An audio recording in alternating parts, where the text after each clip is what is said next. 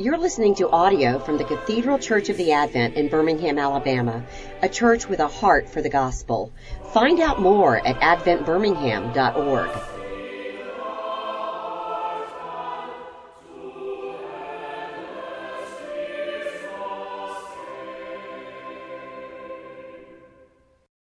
Let us pray.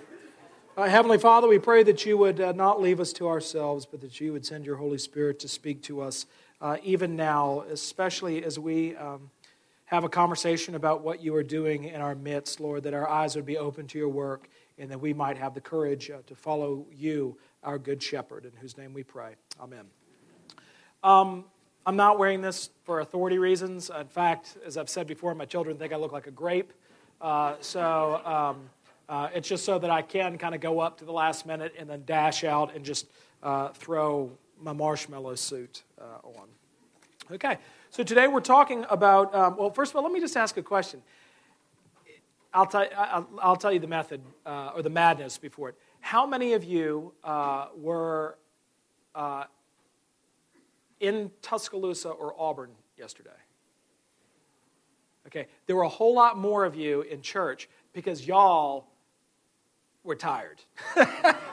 I mean, it was so funny. I mean, I'm just sitting out there, I'm just like, um, and it is just, if someone wants to know what is the sing, apart from the Spirit of God, what is the greatest impact on ministry here, it is the home schedule for Auburn and Alabama. I mean, it is, there's even a formula that we have that can actually gauge accurately our attendance on a Sunday if it's a home game and if if, in fact, if Alabama wins and it's a late game, we take a hit on attendance. If Alabama loses, we don't lose as many people because they come in because they need some ministry, right? They, it doesn't happen very often. Auburn, y'all just are faithful Christians and come no matter what. Okay. So, okay. Well, uh, we're going to talk today about discipleship and ministry development, the last two tenets that we'll talk about.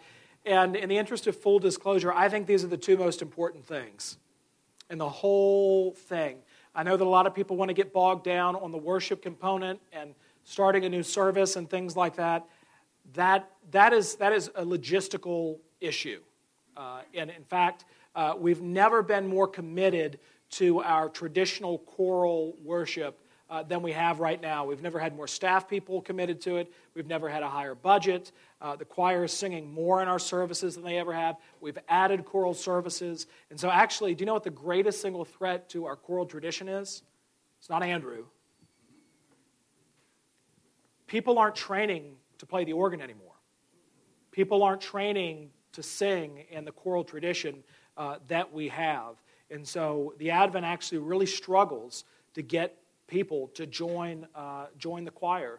Uh, and church musicians just aren't training. And I mean, some of them are, uh, but many, uh, many are not. And so, actually, we're going to get to that in ministry development. So, the moment somebody says, "Well, Andrew's just not supportive of the choral tradition," just listen. Not just listen, but also watch. What are we doing around here to show our commitment to who we are as the Advent? So, let's take a look at discipleship first, uh, which is uh, very important. Uh, we will equip every member of the Advent for the work of discipleship by creating and nurturing a culture that responds to the grace we have received from Jesus Christ. Now, we upended the lectionary today uh, in order to do the sermon uh, series on the solas, but I believe that the gospel lesson today was the one of the two sons. Remember that, where the father says, Hey, go work in the, in the go, go to work. And the first one says, I'll do it. I'll go to work. And then the next one says, I'm not going to work. I'm not going to go to work. And what happens? The one who says he went, was going to go to work, what does he do? Doesn't. He drops it. The one who said, I'm not going to do it, what does he go and do? He works, right? He works. And which is the one that we are to probably emulate. Better to be the one who says, I want nothing to do with Jesus Christ, and then to have a moment of repentance to then go into the, into the fields to labor, right? And in the same way, uh, Christians who say, "Yeah, I'm going to go to, I'm going to go into the vineyard," and not to do it, that's problematic, isn't it? And so I don't like using phrases like "How do we put feet on our faith?"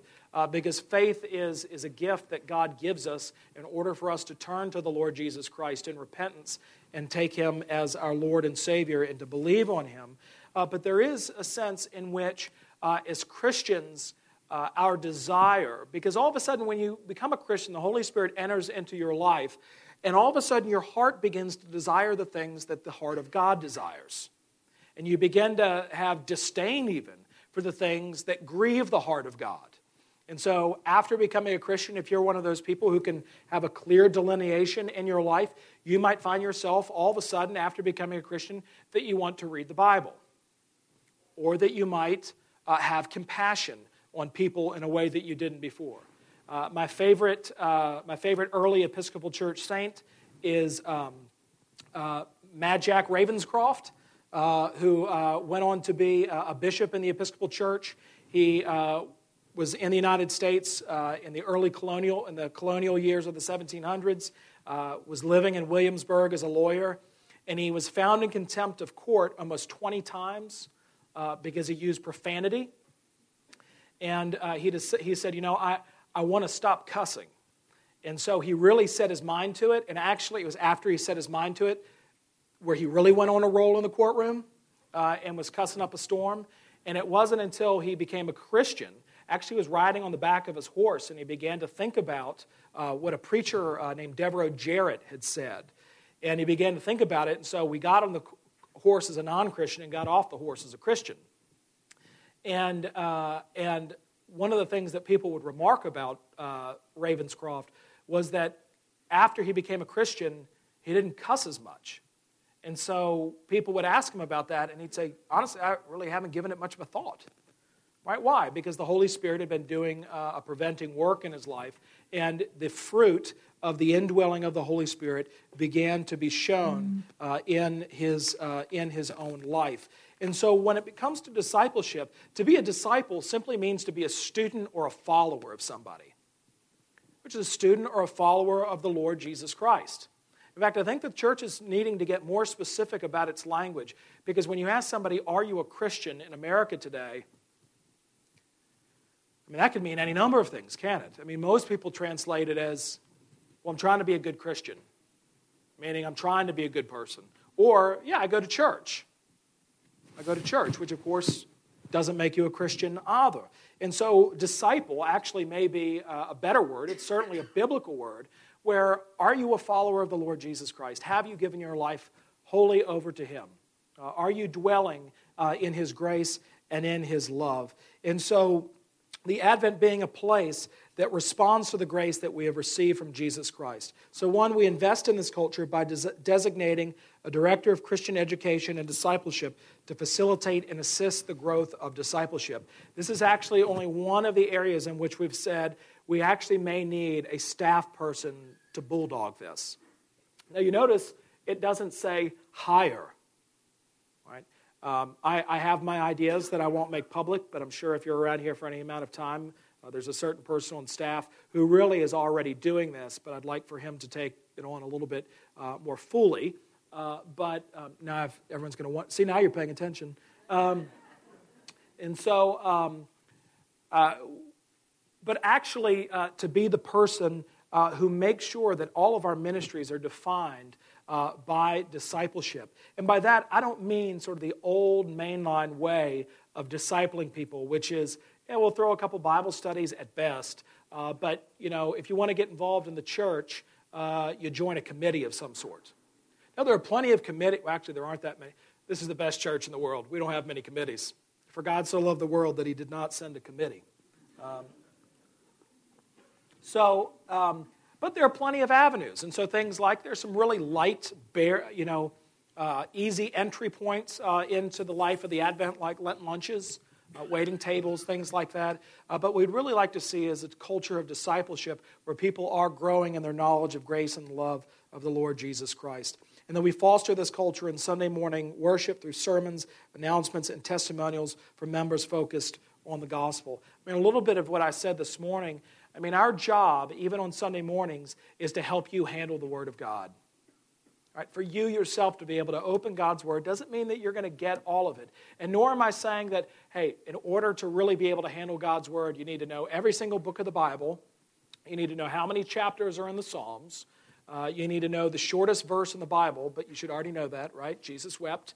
Um, You know, that's not what I'm talking about at all. Because uh, to Zac Hicks' good point in The Adventurer this week, uh, we're not looking for head knowledge, right? We're looking for a relationship. Uh, we're looking for a relationship. And so, uh, really pushing people uh, toward the Lord Jesus Christ in all that we do.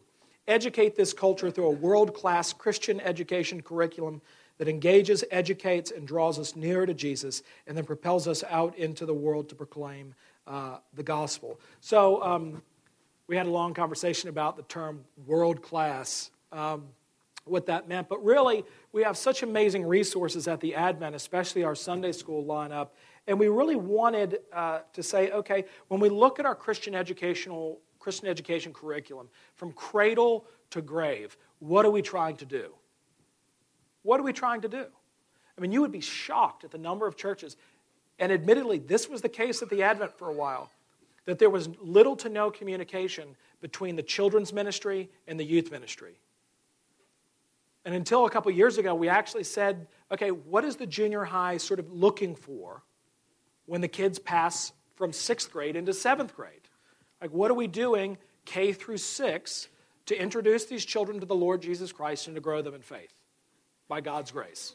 What are we trying? What are we? I mean, most school teachers do that, right? Right? They, they figure out a curriculum.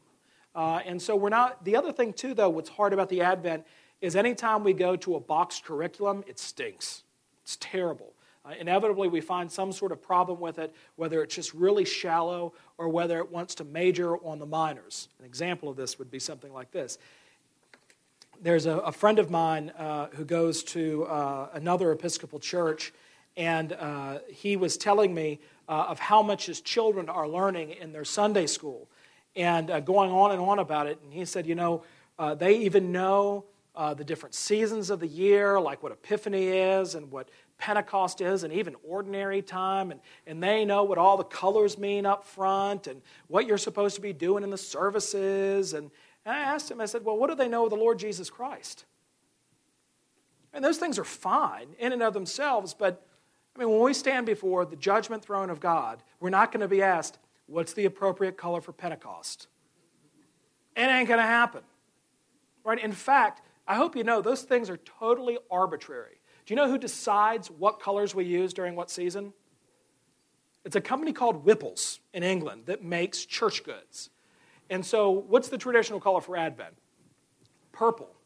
Well, you realize that after a certain amount of time, you kind of max out your market. Everybody's got enough purple. So, you know what Wippells did about 10 years ago? They said, We're going to go to this shade of blue for Advent. Why? Revenue. Yeah, revenue. Uh, there's no theological reason behind it, it's just a color identifier. And so, what are we trying to do with the kids? What are we trying to do uh, with the adults? Uh, and, and do we have the opportunities, not just in a didactic way like this, where you've got someone that's just teaching at you, but actually gives you the opportunity to handle the Word of God yourself? All right, there you go. Um, Four, to promote the culture through targeted intentional training and mentoring throughout uh, the congregation. Now, let me just go back to the propelling us out into the Word to proclaim the gospel. I mean, what we would really like to see is for people to make their workplace their sphere of evangelism, right? That's their mission field. And so rather than saying, hey, Andrew, would you start a Bible study I can bring my friends to? Why don't you start a Bible study that you can bring your friends to? In your workplace, find a conference room, find, find something, uh, have a lunch uh, that you do weekly. Uh, and you meet with guys with your Bibles open. And probably the you know one of the things I tell people is don't feel like you have to have an answer for everything. I mean, I've got one young parishioner who has me totally stymied right now uh, on a question, and I'm looking into it, and my answer to him is, I don't know. I really need to look into that and figure that out. Where typically, what do we do? We just kind of dither around and think that we've answered the question when we've gotten nowhere near it, we've led the person astray. And so, even though you don't, may not feel equipped, just go for it. And so, this targeted intentional training and mentoring throughout our con- congregation is meant to do that. So, you know, this has uh, really caused a number of people to, to avoid me on Sunday mornings. But when people would come up to me and say, Hey, I'm about to retire and I'd like to get a little bit more involved in the church, what do you suggest? The mainline answer is, We'll get involved in this committee. Uh, but normally, what happens with the clergymen is they're sitting there and like, oh, well, you know, that committee's all full, and oh, well, I guess you could do this, but then I don't know. And inevitably, what happens is you don't give them any answer, and it's up to the, the person to find their way into the life of the congregation. And so, unless they're an extrovert, or at least a recovering introvert, they're never going to find their way into the life of a congregation. So, what I've started doing uh, is when someone comes up to me and says that, I say, hey, look, there's Bill Smith. Uh, Bill Smith, uh, who's nobody, uh, Bill Smith uh, He's been coming to the church for about six months. I don't know him from Adam's house cat. I don't even know if he's a Christian. So, what I'd like for you to do is to meet with him every other week and evangelize him if he doesn't know the Lord. And if he does know the Lord, I want you to disciple him. Well, of course, they look at me like, you're crazy. Right? You want me to do what? And my answer is in those intervening weeks, those off weeks, I'll meet with you and show you how to do this. Right? Because think about it. If if it was just left to the clergy to disciple people, get a handful, maybe a week. But think if every Advent was discipling one person. I know that that's a lot to ask, but uh, if they were meeting somebody uh, every two weeks or every week, uh, opening up their Bibles, uh, we wouldn't be talking about adding disciples, we'd be talking about multiplying uh, disciples. It's basically the divine pyramid scheme. And so that's what we're thinking in terms of discipleship. Now, moving on to ministry development, uh, we will identify, develop, and equip leaders for full time professional ministry at the Advent in the Episcopal Church and in the Anglican Communion. Okay. The Advent uh, has always, we've never had problematic clergy. I mean, that's really remarkable. We've certainly, well, maybe we've had a problematic associate, um, uh, but you just make them the dean and rector if they're a problem. Um, uh, but we've never really had a dean or a rector where we've thought, man, they got to go. They got to go. That's really unusual. Uh, and we've always done really well in uh, recruiting clergy and also training up. And yet, one of the things we're noticing, especially in our clergy searches, is it's becoming harder and harder to find somebody who could serve at the Advent. I mean, when we made our last clergy hire, who was Zac Hicks, I got the question couldn't we find an Episcopalian to do the job? The answer is no. Either people are happy where they are and they're just kind of they're doing a good work like we're trying to do at the Advent and they feel like they need to see it through, or they just don't have a clue what's going on. Uh, they might be orthodox on the issues of the day that plague the church, but when it comes to ministry, they have no idea what they're doing. So we started the clergy, I mean, we started the curacy program to try to do that, but it became very apparent to me that it's too late after they've been to seminary. I'm going to get to that in a minute. But the other thing is, let's just take a look. Where are your current clergy from? Three of us are from the Diocese of South Carolina. One of us came through the Anglican Church in North America, and one is from a Presbyterian denomination. Those fishing holes are closed, folks. Right? South Carolina is completely closed off to us. It's becoming harder and harder and more difficult to get clergy who want to move from the Anglican Church in North America. If you want to know what that is, go look it up on the internet. You'll be busy for days.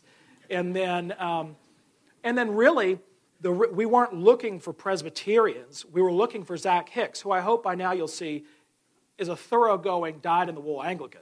Right? He knows more about Anglicanism than all of us put together. And in fact, if we hadn't brought Zac on board, do you know where the other two candidates were from? England. That's just not a sustainable model for us. And it really made me realize that we, if we want something done, we need to do it. We need to do it.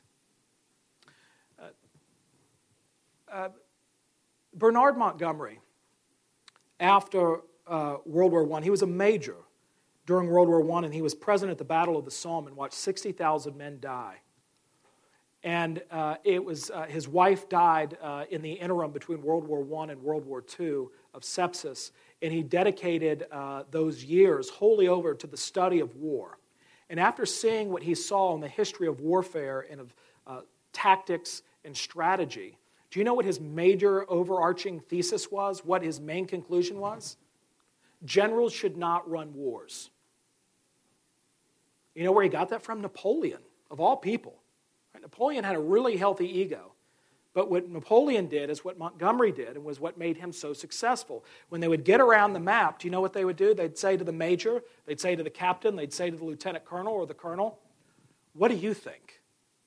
Now, why did he do that? Because they were on the battlefield. They could have looked out at the Somme and said to the generals, This ain't going to work. And yet, the generals did what? They didn't ask the junior officers what they thought. They just plowed ahead. And so, if we're expecting a superstructure, whether that be a denomination or a diocese or a bishop, even, to raise up people for the Advent, it isn't going to happen. It's simply not going to happen. And Episcopal seminaries are very good at producing ministers for the Episcopal Church, which is exactly what we don't need. And I know people get upset when I say this, but the Advent is a unique place. Praise God. It doesn't mean that we think that we're better than anybody else. It doesn't mean that we look down on anybody else. Uh, but there's a call on us, and we're trying to be faithful to that call. And we're not going to allow structures and circumstance to let that slip away. Because I've seen it in a number of churches in the Episcopal Church where they've just kind of let things float around and they just expect God to plop somebody down in their lap who will be the kind of faithful minister that they've had in the past. And guess what? If you aim at nothing, you're sure to hit it. And that's exactly what has happened in any number of churches.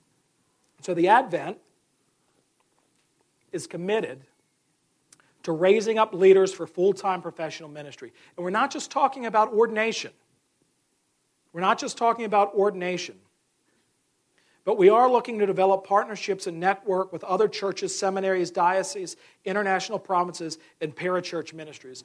One of the biggest things right now that I'm trying to do for the Advent is to make sure that people know that there's a faithful gospel witness in the Episcopal Church here at the Advent.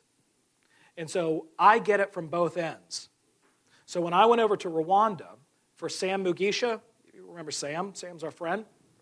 When I went over for his consecration, there were conservative Anglicans from the United States who said, You shouldn't let Andrew be a part of the service because he's in the Episcopal Church. Back home, liberal Episcopalians were saying, Andrew's gone over to Rwanda to make himself a bishop and uh, get the Advent out of the church. Now, I wouldn't wish that on anybody, being a bishop. Uh, but, but you see the difficulty that the Advent is in. Like, we're, we're getting it coming and going.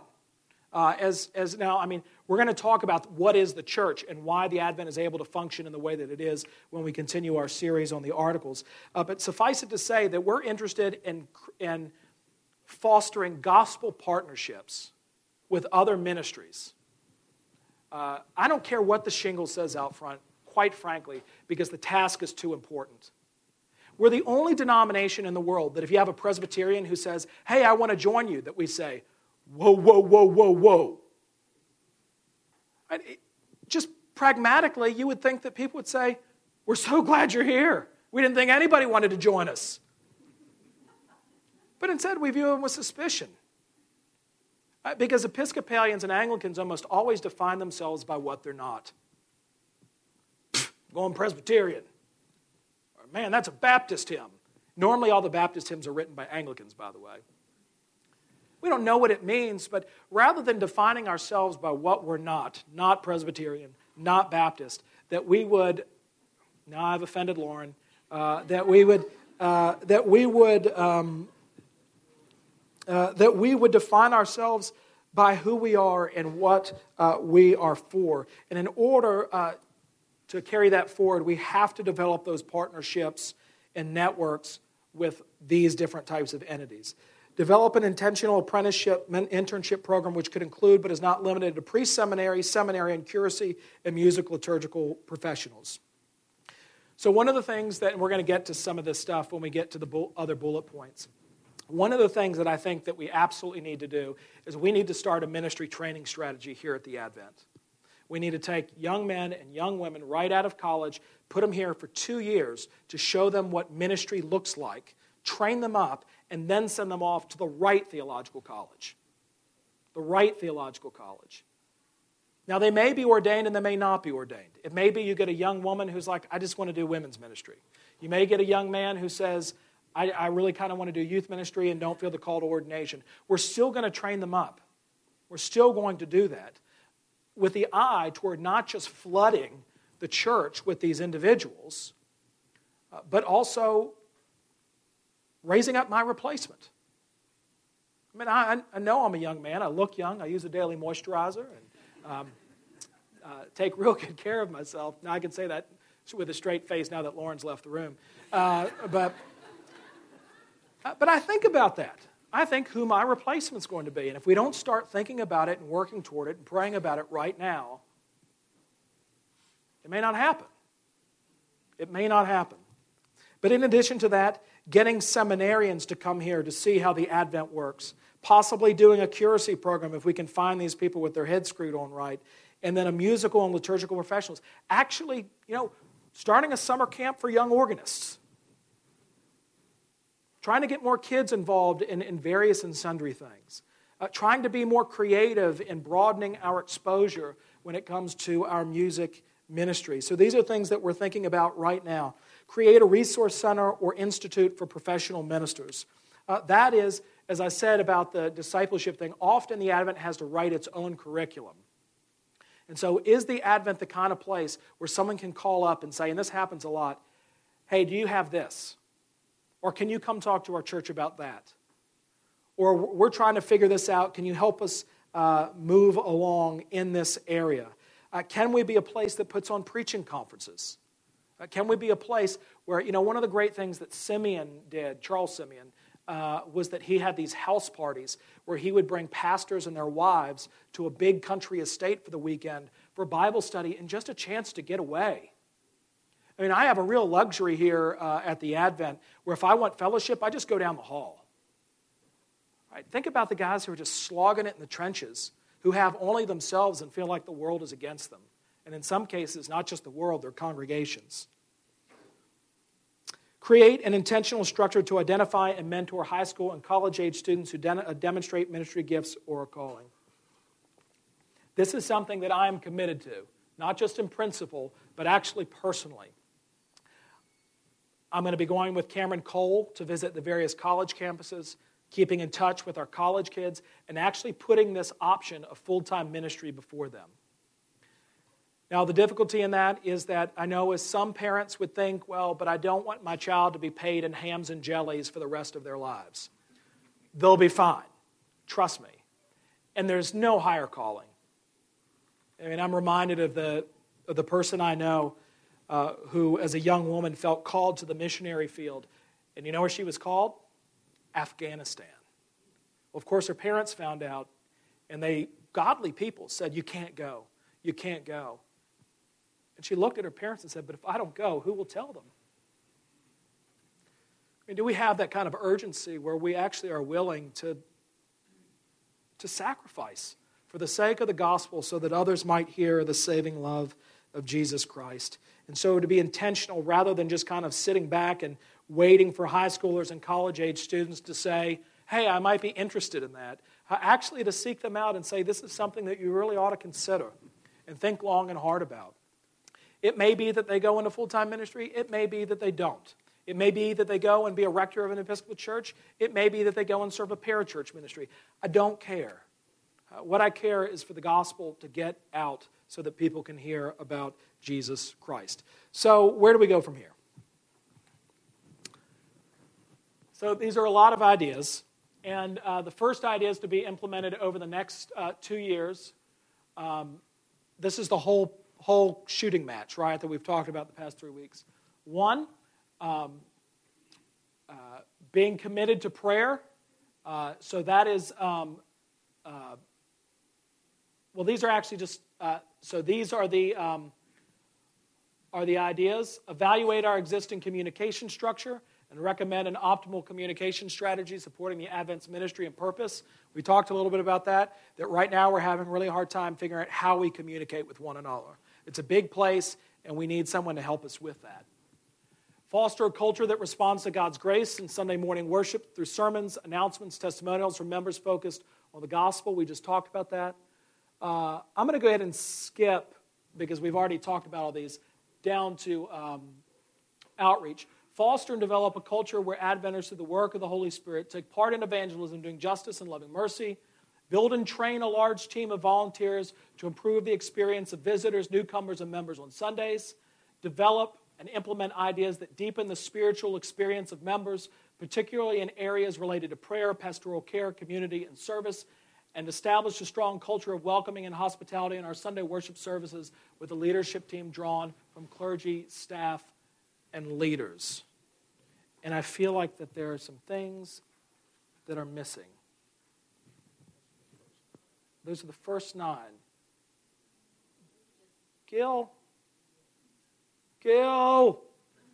Um, okay, so someone gave me an incomplete slideshow. But all that to say, you don't really need these.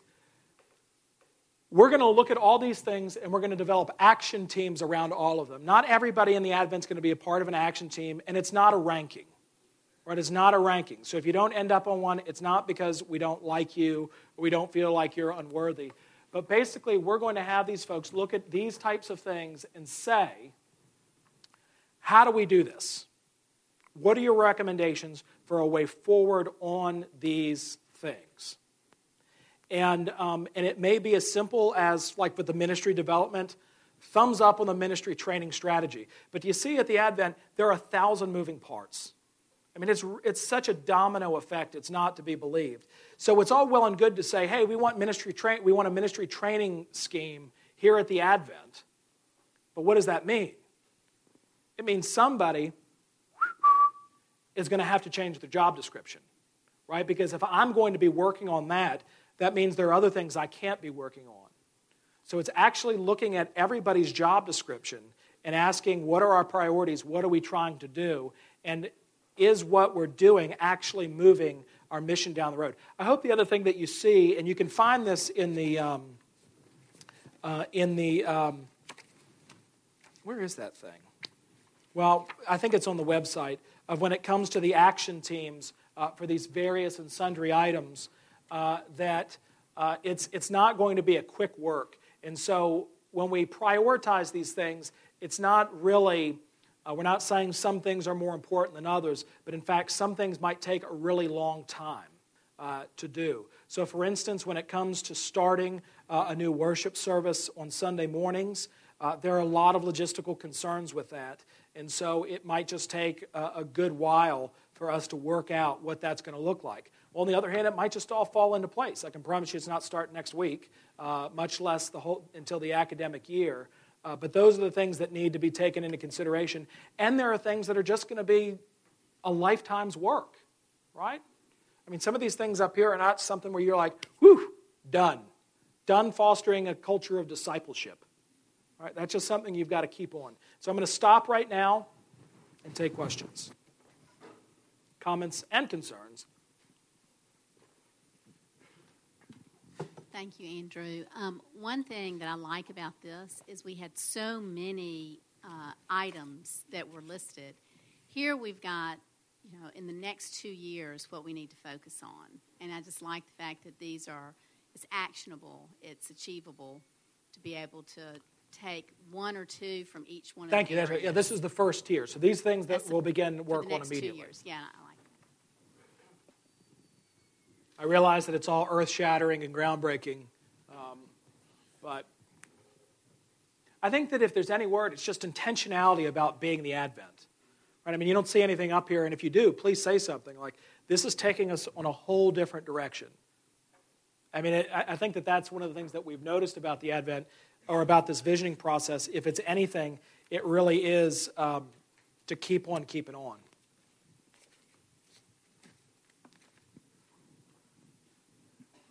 Andrew, I was just going to add that if you are interested in being on an action team, um, to let Gil know or Troy know or me or somebody on the vestry, um, and we that's not a promise that you'll be plugged into that committee, but we certainly would like to know who's interested where. But we have to keep the committees a certain scale and a certain balance. Yeah. But we're certainly interested in whoever. So if you are, if there's a particular area that you're kind of fired up about, um, without an agenda, uh, please.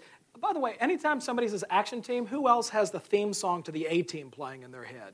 Um, I do. Uh, so, uh, nobody. That's it. Mr. Mr. T, down front. So, so to be sure we sort of clarify, these come from, you know, the, you think of the three documents that were in the vision materials. The priorities were the, the, the thin, the, the smaller piece. There were 19 ideas that came out. These are the first, we broke them into three tiers. Tier one are things we think we can do in two years. Tier two are things that will take longer. And tier three are things that we are not, as Andrew said, we're not really sure exactly how long they take. And so all three are things that we think uh, that the teams sort of presented and put forward. So look at all 19 and know these are the nine that we say we can begin on soon. And, uh, but all 19 were really issues that we think action teams will want to address. If you want to help participate, as Jane said, please speak up. But all 19 go into the grand sweep. It was a lot of stuff. And as Andrew said, some of it's not really radical, but it's being very intentional about what are the things that, that we uh, felt the church was being called to move forward on. No, no comments or concerns, like the, especially the ministry development piece. From down under. Oh, Michael, what do you want? Uh, at the start of this talk, you talked about how God so loved the world that He didn't send committees. This looks like a list of committees that we're about to appoint. Um, can you speak to that? Let me translate for you. Uh, what Michael said uh, was that uh, it looks, looks like a list of committees. In a sense, yeah. I mean, thanks for pointing that out, uh, Michael. Uh, but um, by the way, Mike Weeks uh, from Australia, he's going to be joining us in a part time capacity while he works on his doctorate degree at Samford. But we'll, we'll be talking, he's uh, uh going to be ordained on October the 28th uh, by Kee Sloan on behalf of the Archbishop of Sydney. And so, but back to your question. Um, yeah, I mean, I think that the idea, though, is that the Advent needs to take ownership of this. And if we just compiled teams of staff, to begin to do this, I don't think that that, that would accomplish the opposite of what we're trying to do. So you can call it a committee, uh, but action teams, I think, captures it a little bit better so that people are actually invested in the work and that they can take some ownership of it, uh, ownership of it too. But the other thing too is that these people are not necessarily, I mean, it's not like their word goes. I mean, there's going to be a, some conversation as, as a church body uh, over all of these issues. And so, but we, we need somebody to start the ball. And, um, and so we need some leadership. Yes, Jason. And, Andrew, um, as, as to ministry development, uh, what, what kind of obstacles or scrutiny uh, is the church looking at, given that we, we, we don't function independently? Yep. Um, if you could just share some thoughts on that. It came up on the committee frequently, and I was just wondering if you could say something. Yeah, we run into a number of obstacles because um, I'll just say it. I mean, I had one high ranking person in the Episcopal Church say to me, There's no place for you in the Episcopal Church. So there's the one obstacle of, uh, and by you he meant the Advent. Um, that's one thing, because the Advent is an outlier. Um, there's not uh, there's some antagonism toward the advent. I don't really care about that. I don't lose any sleep over it. If they want to lose sleep over it sorry for them uh, because i think what we're doing is the right thing. So there's a cultural can the episcopal culture actually be as liberal as it says it is? Do, will it allow churches like the advent not just to exist but to flourish? And that's the big thing because what i get told by leadership is we're so glad you're here. Now, what they mean is we're so glad you're here on the corner of 20th and 6th, and so long as you stay right there, we won't have any problems. And so when we get flack is when our theology actually begins to inform our ministry and practice. So the things that I get people get upset with, Trussville. The fact that we help Trussville get back on its feet, that's been met with great um, resentment uh, in the diocese. Um, our, um, our creativity when it comes to ministry, like bringing Zac on board. Uh, so that, there really is a cultural problem uh, that the Advent just isn't willing to go along to get along. And um, so there's that one. Also, we need to have the courage to work within the canons. Now, that sounds funny, uh, but uh, we have had a difficulty getting our candidates for, for ordination through the process. And there are other ways that we can get them ordained that is totally above board um, and I think is a more objective process. It's not an end run. Uh, I think that we need to, uh, I'm simply not going to let our seminarians go to certain seminaries anymore, full stop. Just, it's too important. I'm just not going to let them go to those places anymore. And so they'll have a short list of places that they can go, and the Advent's going to support them financially. And, um, and if they want to go to one of those other places, they're going to have to find a new church to sponsor them, and they'll have to find financial supplement some other way. Uh, so I think it's just us actually, again, uh, putting our faith into practice and say, are we really going to do this and are we really going to see it, see it through? Uh, and people will look at us like a dog looking at a clock. I mean, they, don't, they don't know what to do with this as it is. Uh, but the Advent is too important. The gospel ministry is too important. And again, we're not being flippant. We're just, I'm not talking about the Advent breaking out or, or going in a different direction. I'm just saying that in order for us to even stay the course we're on, we have to get more creative and we have to get more bold. And we have to stop worrying about what other people think and fear God more than we fear man. Full stop. And I hate that because I hate controversy. Um, as much as that, I mean, it comes as a surprise to some people. But I really, I, am a people pleaser, and I don't like that stuff. But it's just too important. Rest in the back. Hi. What do you feel is the current stability of Nashotah House and Trinity? Um, I don't think Nashotah is, is as stable as it once was. I think it's confused over some things. I, I wouldn't want to send anybody there. Um, and um, and it, it, just trains up for a very particular kind of ministry, and that's sort of an Anglo Catholic monastic style. And I don't think that model of ministry works in our culture anymore. The sort of father knows best, all my job is is to celebrate communion on Sundays, and if you want to talk to me, come to me, just isn't going to work. Um, Trinity, uh, Trinity is, is doing well on paper, but my concern with Trinity is one, are they going to stay true to their evangelical commitments? Uh, and then two, what does it look like for an Episcopalian to go to Trinity, which is a seminary dominated by the Anglican Church in North America? Like, I don't want to send one of our guys up there to have them browbeaten over wanting to stay in the Episcopal Church. Uh, I mean, I know one leader uh, who used to sit on the board of Trinity, uh, a bishop, who once told a friend of mine who was ordained in the Episcopal Church that God doesn't call anybody into the Episcopal Church. Well, uh, where does the conversation go after that? Um, and and we, just, we just can't have that. And quite frankly, and I said this to the dean and president of Trinity Seminary last month I like Trinity, I'm for Trinity, but there are better options. There are better options out there for our guys to be trained up for ordination. Those options are there's this lady named Sally Struthers, and she's got this correspondent. I'm kidding. Y'all are supposed to laugh about all that kind of stuff. I'm really stuck in the 1980s uh, television show thing right now. Um, uh, right now, uh, Beeson. Beeson's a wonderful option. Um, Reformed Theological Seminary in Orlando has a partnership with the Diocese of Central Florida, the Episcopal Diocese, where they get good Bible training there at RTS, and they get the Anglican component from uh, the Diocese of Central Florida. Justin Holcomb runs that. He's been a, a, Lenten preacher here at the Advent. Greg Brewer, the bishop there, has been a Lenten preacher. Uh, I'll send guys uh, to Oak Hill in London, uh, and I'll send people to Moore in Sydney, Australia. Now, the problem with that is you know full and well that um, there's every chance that we send a man off to Sydney, Australia, and he uh, meets an attractive Australian woman, and then it's good day, uh, and, uh, and, and they stay down there. But again, we're ta- I mean, we've got a much bigger picture of what the gospel's all about, and if they're ministering the gospel in Australia, uh, praise God. Uh, but also logistically, that's really hard, and so um, I don't expect too many people to take advantage of Oak Hill or, uh, or Moore, but um, and, and I would be willing to have a conversation about Trinity.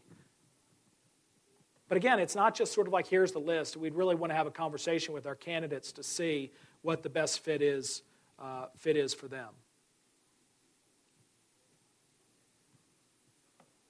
Shannon. Any particular plans about the music? Keep on keeping on.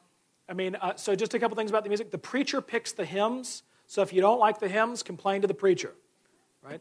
And I think Fred Teardo, if you've noticed over the past couple years, has done a remarkable job with the anthems. It's really, really good. And I think the choirs never sounded better. I, I think that they are doing a, a, so if anything, strength to strength. Let's double down. So I do think that, the, that our music ministry needs to get a little bit more creative about the music ministry. So things like when we have choral evensong, maybe we should try to have it at a time that attracts the downtown community rather than Sunday afternoon. Um, so that's the kind of stuff we're thinking about when it comes to the music. Go in peace to love and serve the Lord.